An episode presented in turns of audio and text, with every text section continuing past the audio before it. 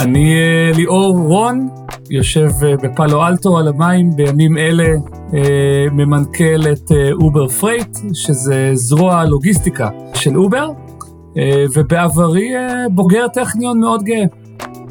אני רותי דונג, מנכ"לית ארגון בוגרי הטכניון, והיום בפודקאסט הטכניוניסטים נדבר עם ליאור רון על פתרון בעיות בעזרת טכנולוגיה, מצה"ל ועד חברות הלוגיסטיקה הגדולות בעולם.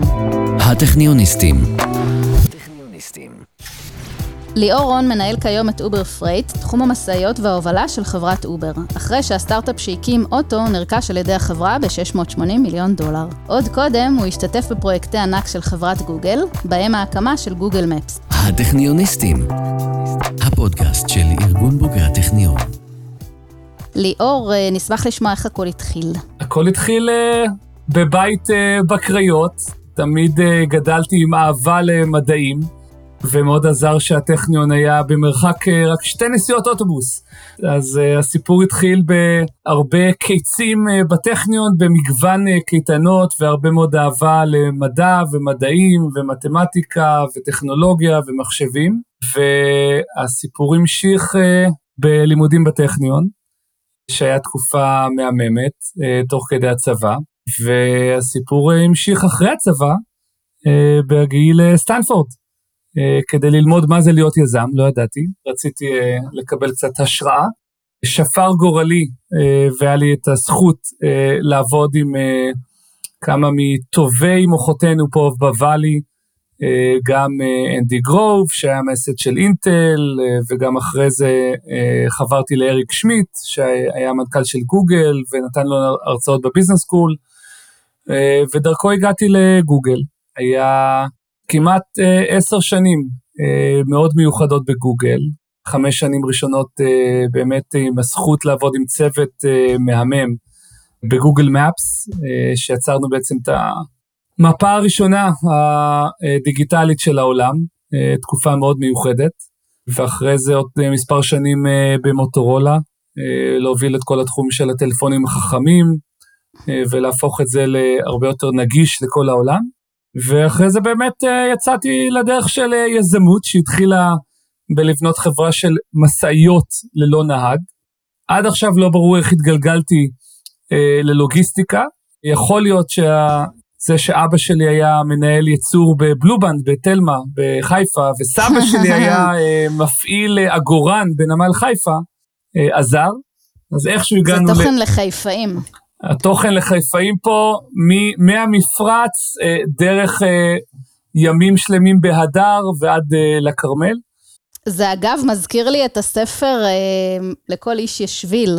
מדבר קצת על הקשר בין הבחירות של ההורים לבחירות של הילדים, אז אני ממליצה. אבל רגע, נחזור אחורה. באיזה גיל הגעת לראשונה לטכניון? זו שאלה טובה, כי התשובה על זה זה 14. וואו. זה היה ב... לא רוצה להסגיר פה את אה, גילי, אבל בוא נגיד במאה ה-20. אה, הטכניון התחיל, זה, לפי דעתי באותה שנה היה פרופסור אמיץ אה, בפקולטה למתמטיקה, שהחליט שזה יהיה רעיון טוב לאפשר לילדים, לתלמידי תיכון, לקחת קורסים בטכניון, אם הם משתעממים בתיכון, ושפר מזלי והייתי אה, חלק, אני חושב, מהמחזור הראשון, אם לא השני, של ילדים שעשו את זה. של תיכון לטכניון? אה, כן, בגיל, אה, לא לפני שהיה בכלל תיכון לטכניון, בגיל 14 פשוט פתחו לנו את הקורסים של הפקולטה למתמטיקה, חדווה 1, חדווה 2, אלגברה וכולי, ונתנו לנו בעצם להתחיל ללמוד, בעודנו בטכניון. ואיך זה להיות כל כך צעיר לצד החבר'ה היותר מבוגרים? זה היה מפחיד. סטודנטים אה, תמיד יש להם גאוות אה, יחידה, יש את הדינמיקה החברתית, אה, כולם, את יודעת, אחרי צבא, באים לכבוש את העולם, ואז מגיעים זעתותים גם בגיל וגם בגובה, ומסתובבים להם בין הרגליים. זה היה חוויה מעניינת. בוא נגיד, נתנו לנו להרגיש שאנחנו לא, לא הכי שייכים, אבל מצד שני, הפרופסורים והמתרגלים ממש היו אה, מאוד פתוחים, וגם מצאנו גם סטודנטים שמאוד אה, תמכו, והניסוי הזה סוג של הצליח, אה, לא היה תמיכה מהבית ספר, סוג של הברזנו משיעורים בבית ספר כדי, במקום ללכת לים או לשחק כדורסל, אה, ללמוד אה, אלגברה אחד או חדווה אחד בפקולטה למתמטיקה, אבל זה בהחלט נתן לי טעם של עוד, וזו הייתה חוויה מאוד משנה, כי בגיל 14 את מקבלת טעם של החיים אחרי הצבא, של מה זה ללמוד תואר ראשון, של כל האפשרויות, אז זו הייתה חוויה מבחינתי מטמטמת. מדהים. אז באיזה גיל סיימת את התואר?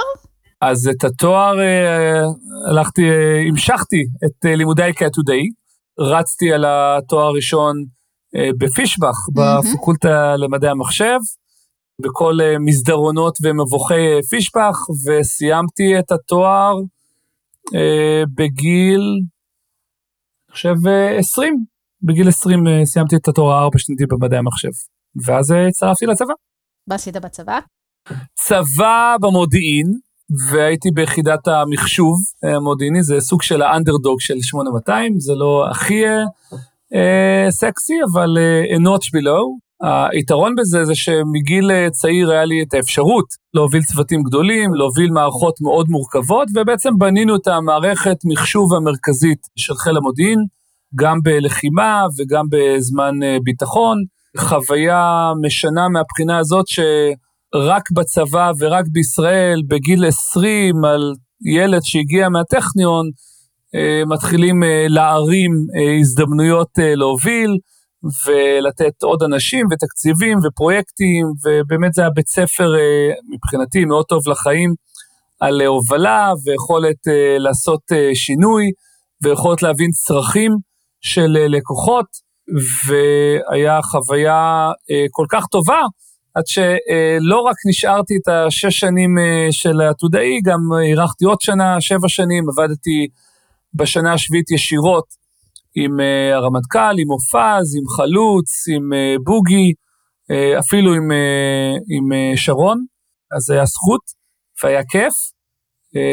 וגם הצבא היה מאוד תומך בשאיפה שלי להמשיך בלימודים אקדמיים, והצלחתי איכשהו על כביש החוף אה, בדרך מתל אביב לחיפה במשך אה, כמעט אה, שלוש שנים, להשלים גם תואר שני mm-hmm. במדעי המחשב בטכניון תוך כדי הלימודים. ושם כבר נכנסת קצת יותר לתחום המחקר. נכון, נכנסתי לתחום המחקר, מחקר הפרקטי, תמיד אוהב לעשות דברים פרקטיים, אז זה התחיל ממחקר על רשתות נוירונים בדארק אייג' של בינה מלאכותית, זה שוב, זה היה ב... אה, במאה, תחילת המאה ה-21, אז אה, בינה מלאכותית היה עדיין קצת מוקצה, אה, אז התחיל מחקר על רשתות נוירונים, והגיע ליישום מאוד, מאוד פרקטי, שבעצם המצאנו יחד עם הפרופסור שלי, פרופסור יורם ברם, שהיה תמיד מדריך ומנטור ובן אדם מדהים, המצאנו בעצם מכשיר לעזור לחולי פרקינסון ללכת יותר טוב, בעצם הבאנו אה, סוג של augmented reality glasses, יצרנו משקפיים, אה, מציאות אה, רבודה, שאפשרו לחולים לראות אה, מרצפות וכל אה, מיני דברים על המשקפיים שיעזרו להם אה, ללכת הרבה יותר טוב. למה זה עוזר? למה מרצפות זה עוזר? משהו במוח של חולי פרקינסון, אה, הם מאבדים את חוש הקצב, הם מאבדים את היכולת אה, להבין כאילו אה, איפה הם נמצאים ביחסית למרחב. וברגע שאת שמה איזשהו אה, signal שחוזר על עצמו, או signal באוזן, מוזיקה של march אה, music, או signal ויזואלי, קווים על הרצפה, דוקים, וה signal הכי טוב זה מרצפות, משהו ב signal הזה עוזר להם לסגור את ה loop בין action ל reaction, וה signal הזה שחור, לבן, שחור, לבן, שחור, לבן, עוזר להם ללכת הרבה יותר טוב. וואו. הרבה חולי פרקינסון מרצפים את הבית שלהם במרצפות שחמט. וואו. ואנחנו חשבנו, זה היה בשנות האלפיים, לא היה בכלל augmented reality. אמרנו, מה יקרה אם נשים את זה על המשקפיים שלהם, שהם יוכלו לראות רצפה לכל מקום שהם הולכים, ובאמת אה, זה עזר להם ללכת הרבה יותר טוב. אה, זה היה דוגמה מעולה, אני חושב, למה שהטכניון עושה הרבה היום, לעבוד בין פקולטות, ותמיד השיתופי פעולה בין תחומים ובין פקולטות גורם להמצאות ולאינוביישן, אז זה היה גם מדעי המחשב מצד אחד, וגם הפקולטה לרפואה אה, ברמב"ם, ומחקר על חולי פרקינסון, ואשכרה יכולת בפקולטה תיאורטית של מדעי המחשב, לגעת ולעבוד עם חולי פרקינסון אמיתיים. אז זו חוויה מאוד מיוחדת וחוויה שמאוד, אני חושב, ייחודית למה שלטכניון יש להציע. נשמע מדהים. ואיכשהו התגלגלת לסטנפורד, נכון? איך זה קרה? התגלגלתי. הסיפור האמיתי זה שבכלל הגלגול היה במסגרת מדעי המחשב. החלום היה לעשות את הדוקטורט שלי במדעי המחשב בסטנפורד, זאת הייתה התוכנית, אחרי השחרור. ואיכשהו, זה סיפור ארוך, אני יושב לי בלשכה בקריה, רוצה לבקר את אימא שלי אה, בקריות, בדיוק היה לי אה, דיון של שלוש-ארבע שעות שהתבטל, אמרתי, יאללה, לא ראיתי אותם כבר אה, כמעט חודש, נלך אה, לחיפה, נראה אותה, נגיד שלום, צהריים, נחזור. ובדרך היה אינפו סשן על אה, MBA בטכניון. אז נעצור שם, רק נראה מה זה, שמעתי MBA, חבר, המליץ, וזה, נראה מה זה הדבר הזה. בקיצור, נכנס לאוטו, פקקי ענק על כביש החוף, במקום שייקח לי שעה, לקח שעתיים ורבע, אני נכנס לאודיטוריום בטכניון, בזמן שזה היה באנגלית, המרצה, Thank you everyone for coming today, see you next time. בקיצור, פספסתי את הכל. אני כבר, אין סיכוי שאני אגיע חזרה עם לראות את אימא שלי.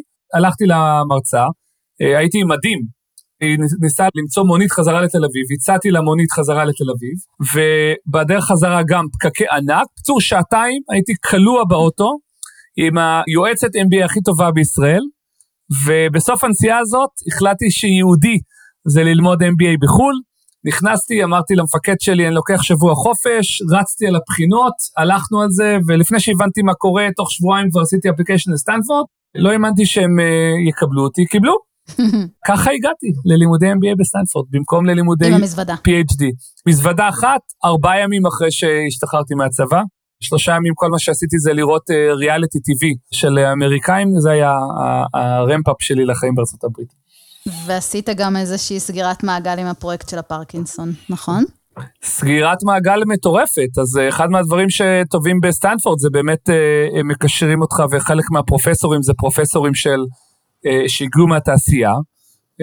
אז הפרופסור שלי בשנה השנייה, אנדי גרוב, המייסד של אינטל, המנכ"ל האגדי של אינטל, והוא סיפר לנו אחרי השיעור על אסטרטגיה שהוא חולה פרקינסון. הוא סיפר לנו לפני שהוא חלק עם העיתונות, אז ניגשתי אחרי שיעור, סיפרתי לו. אה, מה עשיתי בתואר השני בטכניון, אה, והוא אה, במקום סגר את הדלת מאחורינו והשביע אותי שאני צריך לעזור למסחר את ההמצאה הזאת מהטכניון, והוא יעזור לנו to make it happen, וכך באמת קרה. וואו. חברתי חזרה לפרופסור ברם, עשינו מזה חברה, הטכניון היה מאוד תומך מבחינת ה-IP, אה, וזה עדיין אה, רץ, זה עדיין מוכר אה, כמה מאות יחידות כל שנה. אנדי גרוב היה מנטור ונתן משאבים ולמדתי ממנו כל כך הרבה על החיים העסקיים ועל האסטרטגיה, וזה היה הדחיפה שלי לעולם היזמות. ומשם לגוגל. משם לגוגל, הדרך גם עברה בסטנפורד ועברה בסטארט-אפ, בעצם על סמך מה שלמדתי בצבא. ראיתי בעצם את האינטרנט, זה היה ב-2004, מתחיל לקרום עור וגידים, וגוגל, אה, למי שבינינו שזוכר, יצאו פעם ראשונה עם Google Maps, ואז הם יצאו עם Google Maps API, שכל אחד יכול עכשיו אה, לקחת מפה לאתר ווב אה, שלו, ומפות של מסעדות, ושל נדל"ן, ושל שירותים ציבוריים, ושל you name it, אבל גוגל, כמנוע חיפוש של העולם, לא היה להם שום דרך לחפש את המידע הזה. אז שטחתי בפני אריק שמיט רעיון איך בעצם לגרום לכל המידע הזה שיהיה אפשר לחפש אותו ואפשר לראות אותו בגוגל. Uh, אריק סופר התלהב, שלח אותי לחבר'ה של גוגל מפס שהתחילו שנה לפ, לפני זה, וככה uh, הגעתי לגוגל בתור בעצם המנהל מוצר השני uh, של גוגל מפס, שהצטרפתי, היינו... צוות של איזה אולי 50 איש, היה שתי מדינות על המפה, רק ארה"ב ואנגליה. שהרעיון היה מה, למפות או להעלות, לשתף מידע? גם וגם. הרעיון היה למפות את כל העולם, וכדי למפות את כל העולם, את צריכה לשתף מידע, ואת צריכה בעצם אה, לאפשר לכל אה, בן אדם, ב, לא משנה איפה הוא, את היכולת אה, למפות את העיר שלו, את הכפר שלו, את השכונה שלו. אז יצרנו בעצם כלים לאנשים בכל העולם למפות את הסביבה שלהם, ודרך זה פעם ראשונה שהייתה מפת אונליין דיגיטלית של אפריקה. פעם ראשונה שהייתה מפה של איראן ועיראק, פעם ראשונה שהייתה מפה של וייטנאם, פעם ראשונה שהייתה מפה של אפגניסטן, זה, יצרנו בעצם את התשתית מיפוי אה, של העולם. אה, היה אה, חוויה מדהימה, חמש שנים, הובלתי בסוף את כל המוצר של Google Maps, Street View ומיפוי ו, אה, אה, מג, ו, ועסקים קטנים ומגוון דברים אחרים. אה, גדלנו, התחלתי, היינו עשרה מיליון איש, אה, אה, עשרה מיליון יוזרים, סיימתי, היו יותר ממיליארד, התחלתי, היו שני ארצות, סיימנו, היו יותר מ-200 ארצות, וזה באמת חוויה של once in a lifetime, שעם צוות שהשמיים הם הגבול, ואנחנו בעצם ממציאים תעשייה חדשה ביחד, והיה ממש, ממש כיף, חוויה מאוד מיוחדת.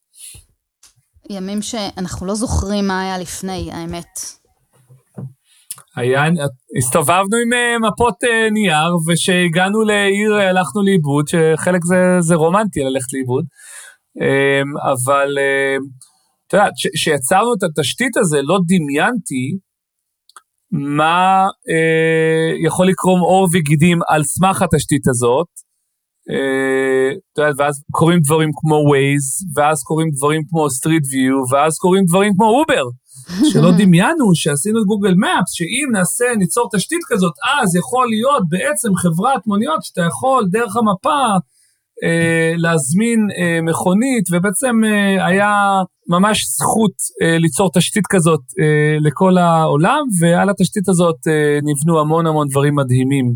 אוקיי, ומה היה אחר כך?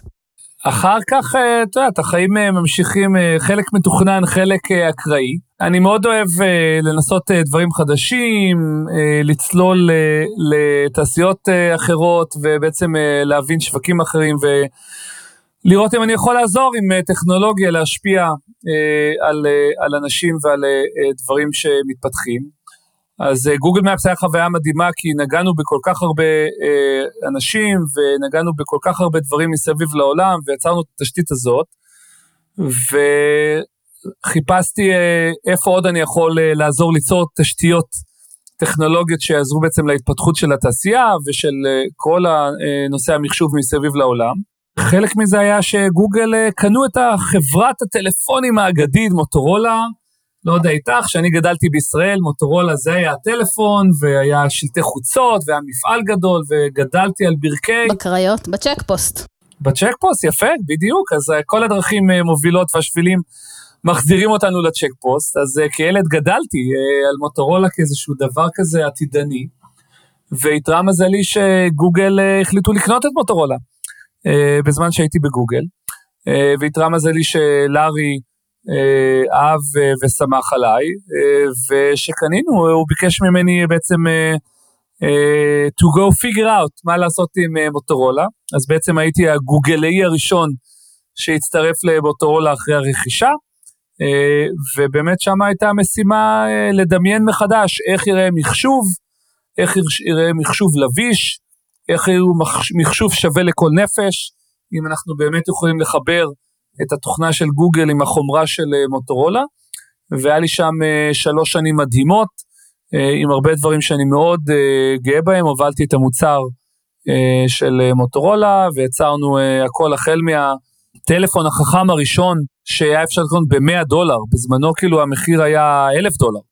וזה אומר שוב, אנחנו חוזרים לכל העולם המתפתח, וכל המיליארד אנשים הבאים, שרוצים להצטרף לאינטרנט, אין להם מפות, אוקיי, יש להם עכשיו מפות, אין להם טלפונים, אוקיי, בואו נעשה להם טלפונים. יצרנו את השעון החכם הראשון, וזה מה שבעצם יצר אחרי זה את הגוגל וויר ואת כל התעשייה של אה, שעונים לבישים, והחוויה גם אה, מטמטמת, אה, לעבוד עם טובי מוחותינו בשיקגו, עשרות אלפי אנשים, ובסן פרנסיסקו, על באמת לחשוב על איך נראה העתיד. וזה גם אה, אפשר לי חזרה לטכניון, את יודעת, גדלתי אה, בפישבח ברגשי נחיתות אה, מתמידים עם הפקולטה לחשמל, אז זה אפשר לי גם לסגור מעגל שם ולעבוד עם טובי מהנדסי החשמל. הרגשי נחיתות של חשמל מולמד? מדעי המחשב, את יודעת. אתה רציני? וואו. חשמל תמיד, ההיררכיה זה מחשבים, חשמל ופיזיקה מבחינת הזה. אז את החשמל עבדתי במוטורולה עם טוב, באמת טובי מהנדסי החשמל בכל העולם. הפיזיקה, אף פעם לא, לא נהייתי פיזיקאי, אבל היה לי את ההזדמנות בגוגל ליצור את, את גוגל סקאי ואת גוגל מון, זה שוב, זה דברים שקורים בגוגל, אני יושב, זה אנקדוטה של דקה, אני אספר, אני יושב בקפיטריה, בקיץ הראשון שלי בגוגל, רואה שני אנשים, אתה יודע, כולם בני 20, 25, רואה שני אנשים בני 50, מה שני אנשים בני 50 עושים בקפיטריה של גוגל, ניגש אליהם, שואל מה, מה אתם עושים פה? אומרים, אה, אנחנו אסטרונומים מבריטניה, שהזמינו אותנו לקיץ בגוגל, ואין לנו מושג מה לעשות פה, אתה יכול להראות לנו כאילו את הבניינים, אה, כאילו ממש כאילו אה, עמומים לגמרי. אמרתי, אסטרונומים, קיץ, גוגל מפס, יאללה, בוא נעשה איזה משהו אה, אה, נחמד ביחד, וככה יצא בעצם, אה, אה, עשינו את אה, גוגל מון וגוגל סקאי, שזה היה בעצם סוג של לקרב את אה, המידע אה, של השמיים ושל החלל. אה, לכולם, לתלמידי בית ספר ולחוקרים, ובעצם ליצור אה, את המאגר אה, תמונות אה, אה, של החלל הכי גדול אה, ביחד. אה, זהו, זה היה גם... אה, הזדמנות לסגור את המעגל עם הפיזיקאי שבי. כן. זהו, אז העתיד זה מכוניות אוטונומיות. העתיד זה מכונות אוטונומיות, גם מכונות אוטונומיות, לא רק מכונות אוטונומיות. גדלתי ב Google Maps, הצוות לידי היה צוות של, שהתחיל בעצם את Street אה, View, והצוות הזה אה, יצא ממנו בעצם הפרויקט אה, מכוניות ללא נהג של אה, גוגל, ויצא לי לראות כאילו איך הדבר הזה מתפתח. בעודי יושב על המדוכה וחושב מה אני רוצה לעשות אחרי חמש שנים אה, ש, אה, של Google Maps ואחרי שלוש שנים שהובלתי את מוטורולה, מה, איזה תעשייה אני רוצה לבלות את העשר שנים הבאות שלי ואיפה אני יכול באמת uh, לעשות אימפקט ולעזור uh, בהינתן מי, הש, מי שאני ומה שאני, אז הרהרתי על uh, לוגיסטיקה uh, והרהרתי על אה, בעצם, אה, לא הכרתי את התעשייה מקרוב, אבל אה, ידעתי מספיק, שוב, אה, אבא שלי קצת אה, היה בתחום, סבא, אה, את הפקולטה ל... קראנו לזה מעשייה וטיול, תעשייה וניהול אה, בטכניון, קצת כאילו הבנתי מה קורה שם, ובעצם אה, חיברתי אחד ועוד אחד, והבנתי שההזדמנות הכי גדולה, של אה, מכונות אוטונומיות זה באמת לעזור להעביר דברים, לא אנשים. הרבה יותר קל להעביר דברים מאשר אנשים. הכסף שאנשים מוכנים להוציא, חברות מוכנות להוציא על להעביר דברים, הרבה יותר גדול מהכסף שאנשים מוכנים להוציא על להעביר אנשים. לעשות משהו מבחינה אוטונומית על ההייווי, על האוטוסטרדה, מאשר בעיר, הרבה יותר קל. תחשבי כאילו אנחנו, אה, כמה הרבה יותר קל לנו לנהוג על אוטוסטרדה מאשר uh, בכל הכאוס שנקרא עיר. Uh, וכל הסיבות האלה ועוד, uh, בעצם הוביל אותי להתחיל uh, חברה של משאיות אוטונומיות, מתוך החזון שבאמת, אם יש תחום שיכול לעזור ולהשפיע ובאמת לעזור מבחינת תחבורה, זה משאיות אוטונומיות. אנחנו מדברים פה על תחום שעם הכי הרבה הרוגים בתאונות בארצות הברית ובכל העולם, שכל תאונה של משאית לא רק זה נזק למשאית, זה בממוצע שני כלי רכב פרטיים נפגעים בתאונה, שלא לדבר על זה שאין נהגי משאיות. Uh, הגיל הממוצע של נהג משאית בארצות הברית היה 35 לפני 20 שנה, היה 45 לפני 10 שנה, זה עכשיו 55. זה אותם baby boomers שפשוט aging אה, out. אף אחד, מקצוע מאוד קשה, אנשים לא רוצים לעשות את זה, ו-as we speak today, חסרים בארה"ב כמעט 200 אלף נהגי משאיות, רק כדי להוביל אה, דברים. אנחנו אה, רגיל, יושבים לנו בבית, מזמינים עוד ועוד ועוד חבילות. בסוף בחבילות האלה יש משאית מאחורה, מסביב לכל מה שיש מסביבנו, אם זה השולחן, אם זה המיקרופון הזה, אם זה אוזניות, אם זה ה... אה, הכל, היה על משאית פעם, חוץ מאיתנו. אז הביקוש להובלה ומשאיות הוא עצום, וההיצע אה, והעלות אה, של התובלה וה, אה, והבטיחות והזיהום הסביבתי, כל הדברים האלה הם ממש על הקאנטים. 30% מהזיהום מסביבנו היום זה תחבורה, 30% מהזיהום של התחבורה זה משאיות, 30% מהמשאיות שאת רואה מסביבך בכביש הן ריקות. אז אנחנו מדברים על גלובל uh, וורמינג ועל uh, נזק סביבתי, 2% מכל הזיהום בעולמי זה משאיות שנוסעות ריקות, 2%. אז איך החזון שלך בעצם התייחס לזה? בוא אה, נראה באמת אה, דרך משאיות אוטונומיות להראות עתיד יותר בטוח, יותר ירוק, יותר אה, ניתן אה, למימוש במשאיות אוטונומיות בלוגיסטיקה על האוטוסטרדה. בוא באמת נעזור לשמור את המחירים של להוביל דברים יותר נמוכים, בוא באמת נעזור מבחינת הבטיחות, בוא נעזור עם המצב של נהגי המשאיות. אז זה היה ההתחלה, אה, התחלנו את החברה הזאת. היה לנו את הזכות לעשות הרבה דברים שהם היו uh, באמת industry uh, first ובאמת uh, דברים uh, uh, מאוד ראשונים, החל מהמשלוח הראשון בהיסטוריה ללא נהג, דרך המשלוח, זה היה, עשינו uh, uh, כמעט uh, 50 מייל באריזונה, uh, ללא נהג במשאית, uh, עד למשלוח הראשון בהיסטוריה שמישהו אשכרה שילם עליו, וזה היה משלוח של 20 אלף אה, פחיות בירה. אה, יש לי פה אחת אה, עדיין לידי, שזזו 150 קילומטר על אוטוסטרדה בקולורדו, מהמפעל של בדווייזר עד למרכז לוגיסטיקה של בדווייזר, ללא נהג בקבינה, ללא נהג במשאית, וזה היה בעצם רגע כזה, aha moment לתעשייה, שכולם הבינו שא', אפשר לעשות דברים כאלה גם עם משאיות, ב', המשמעות של זה מבחינת התעשיית לוגיסטיקה העולמית הן כבירות, אה, וג', אשכרה אפשר לעשות את זה כסף, ואפשר לעשות את זה משהו שהוא אשכרה עסק. אה, אז אה, היה לנו את הזכות לעשות את כל הדברים האלה עם צוות מעולה, וזו הייתה חוויה מטורפת. במה זה יותר מורכב ממכונית אוטונומית, אם בכלל? זאת אומרת, מה, מה השוני? תשמעי, יש לך משהו ששוקל את יודעת, כמה אלפי קילוגרמים, נוסע לו במהירות של את יודעת, 50, 60, 70 קמ"ש על האוטוסטרדה, יכול לעצור רק ממרחק של יודעת, חצי קילומטר, אז המורכבות הטכנית מצד אחד יותר גבוהה, מצד שני יותר פשוטה. א', לא אכפת לך בכלל מה המחירים של המערכת שאת מוסיפה. כי משאית בממוצע עושה בשנה כמעט מיליון דולר אה, מבחינת אה, ההכנסה. שהמשאית הזאת עושה, והנהג.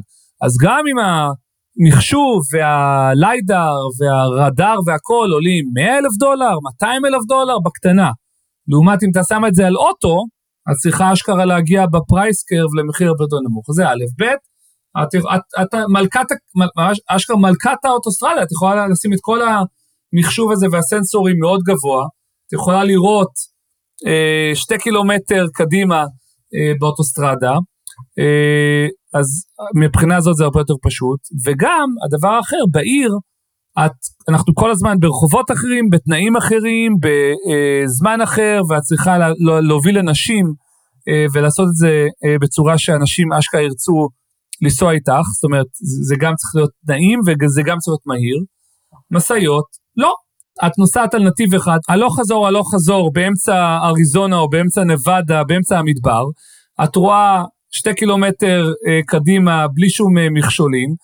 מספיק שאת אה, ממקנת אה, נתיב אחד של 100 קילומטר באמצע המדבר, זה, רק זה, זה שוק של 4 מיליארד דולר בשנה.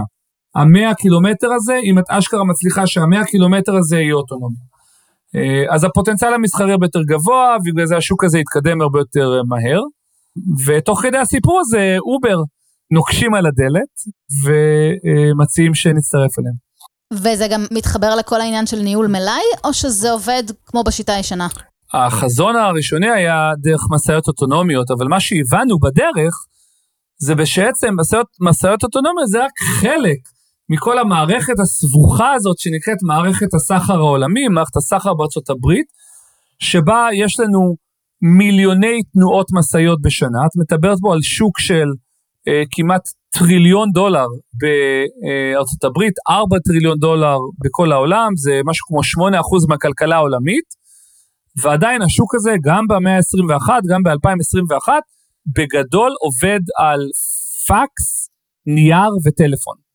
ושאת uh, מנסה, מי פנוי באלנבי, שאת מנסה לארגן משאית, אם את, uh, החברות הכי גדולות, פפסי, קוקה קולה, יוניליבר, uh, P&G, את צריכה להרים את הטלפון, למצוא נהג משאית שפנוי, להתקשר ל-20 כאלה, ואז אה, לעשות איתו אה, משא ומתן על המחיר, או עם עוד איזה 5-10 שיחות טלפון, ואז בזמן שהוא אה, אה, מוביל את הדברים שלך, את צריכה להתקשר אליו, הגעת, הגעת, אתה שם, אתה, פה, אתה לא פה, אתה מאחר, אתה לא מאחר, ואז את צריכה לה, לה, לה, להמתין לפקס שאת מקבלת מתחנת המשאיות או מתחנת החלוקה שהוא הגיע כדי שאשכרה אה, לראות שהמשלוח הגיע. ככה התעשייה הזאת עובדת היום, וזו תעשייה של 8% מהכלכלה האמריקאית והגלובלית. אז בעצם הבנו שההזדמנות האמיתית פה זה לבנות market uh, place, לבנות uh, שוק שמחבר בין כאלה שרוצים להוביל לכאלה שיכולים להוביל, בין החברות שמייצרות את כל הדברים שאנחנו צורכים, לבין נהגי משאיות, ובעצם ההזדמנות האמיתית פה זה לבנות אובר למשאיות, ושאובר אה, נקשו על הדלת והציעו לנו להצטרף, ושהם הסכימו שזה החזון, אה, לבנות בעצם שוק שהוא אובר למשאיות, אז אה, זה היה an offer we couldn't refuse, הצטרפתי לאובר, התחלתי את השוק הזה, אה, ו fast forward אה, ארבע שנים אחרי, אנחנו היום השוק הכי גדול אה, בעולם, או בארה"ב לפחות, לנהגי משאיות, יש יותר ממיליון נהגי משאיות על הפלטפורמה, יש לנו יותר מ-15 אלף חברות שמובילות דברים, החל מהכי גדולים, מפפסי, קוקה קולה עד הכי קטנים, שמשתמשים בזה.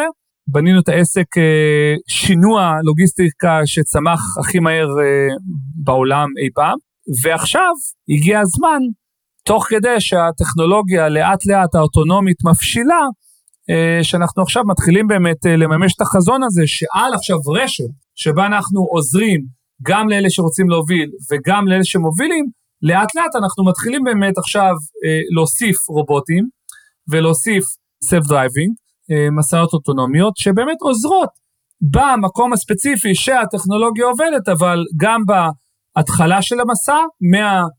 אה, מרכז ייצור לאוטוסטרדה, וגם בסוף המסע מהאוטוסטרדה חזרה למרכז אה, שינוע, יש נהג אנושי שעושה את ה legs האלה, ובעצם אה, גם המשאית האוטומטית וגם הנהגים עובדים ביחד. הנהגים יכולים להישאר יותר קרובים לבית, אשכרה לראות את המשפחה שלהם, לעשות אפילו יותר כסף, כי הם עושים הרבה יותר שורט ראנס, והמשאית האוטונומית עוזרת ב-100, 200, 300, 400 קילומטר שאף אחד כבר לא רוצה לעשות היום.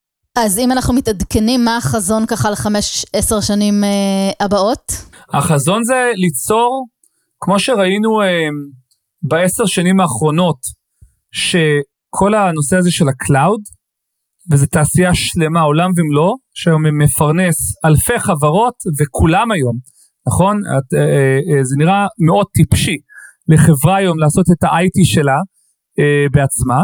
ברור שאת משתמשת ב cloud, אם זה Google Cloud, AWS, אה, באותה אופן, עוד חמש שנים יראה מאוד טיפשי לחברות שהן צריכות לנהל את הלוגיסטיקה שלהן בעצמם, הן לא יודעות איך לעשות את זה, הן תמיד יהיו אה, ב scale יותר נמוך מאשר provider אה, שיכול לעשות את זה ביחד, הן תמיד יהיה להם מאוד קשה להשתמש בטכנולוגיות הכי חדישות, אז ברור שהחברות האלה באמת אה, צריכות להשתמש ב logistics cloud, פלטפורמה, שהם יכולים לעשות outsource לכל צרכי השינוע שלהם, אם זה משאיות או אם זה אה, רכבים, ואנחנו בעצם בונים את הדבר הזה, את ה-AWS for Logistics, אה, וזו הזדמנות של once in a lifetime, השוק הזה הולך להיות אה, שוק הרבה יותר גדול, והולך להיות כל כך הרבה השפעה על החיים שלנו, כי שוב, כל דבר שאנחנו צורכים, איכשהו הגיע אלינו, והיכולת להביא טכנולוגיה ולהביא דאטה סיינס, יש לנו היום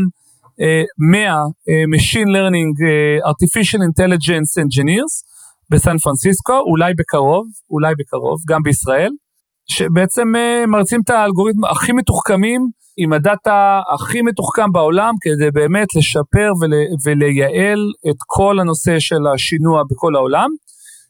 ושהפלטפורמה הזאת קיימת, אה, באמת אה, אה, להוסיף לזה רובוטים ומשאיות אוטונומיות ורובוטים אוטונומיים בתוך המחסנים, ובאמת להביא את כל התעשייה הזאת למאה ה-21, ותוך כדי זה ל- ל- לדאוג לזה שאנחנו נוכל להמשיך ליהנות מכל הדברים האלה שמגיעים לבית שלנו, ו- וגם שה-environment והסביבה תהיה במצב הרבה יותר טוב.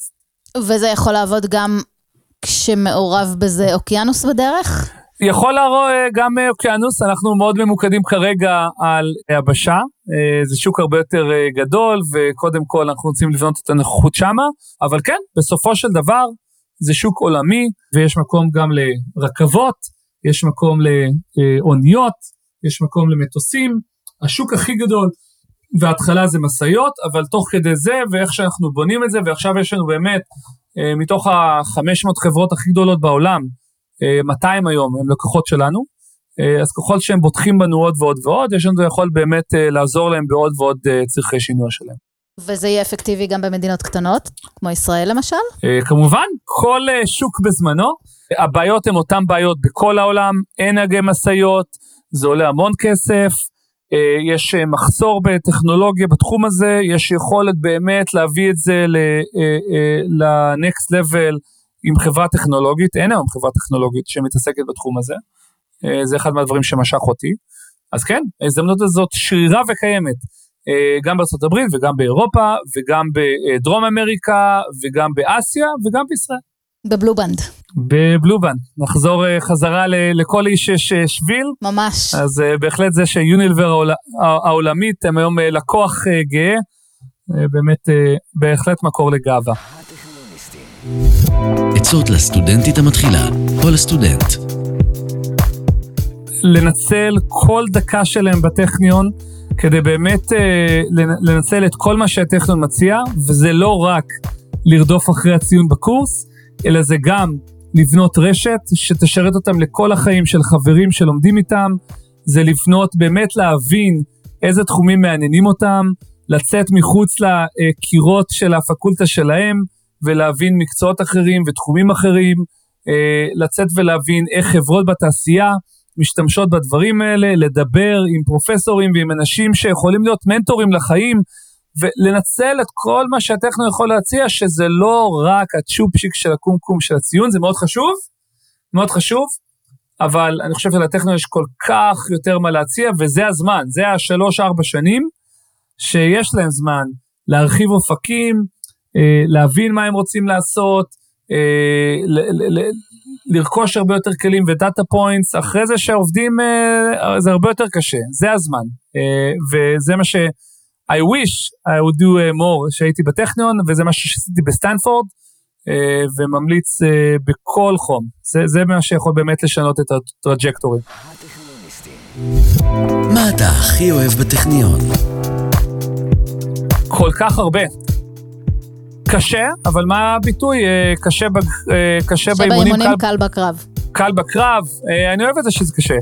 אה, אני מרגיש שרכשתי בטכניון סט של כלים שאפשר לי אחרי זה לעבוד עם האנשים הכי חכמים בעולם, זה לא אני, אבל יצרתי סט של כלים בטכניון לעבוד עם אנשים מאוד מאוד מוכשרים, ובסופו של דבר הצלחה אה, של כולם נמדדת על אה, בעצם ליצור צוותים ולצ... ולעבוד עם אנשים מאוד מוכשרים. רכשתי יכולת של אה, באמת לדחוף את עצמי, ותמיד הבר יותר ויותר יותר גבוה בטכניון, ולא עושים יותר מדי הנחות, ואני יודע שזה קשה. ה interface יכול להיות אולי יותר טוב, ואני יודע שהטכניון עובד הרבה על הנושא הזה, אבל אני חושב שיש משהו בזה ש...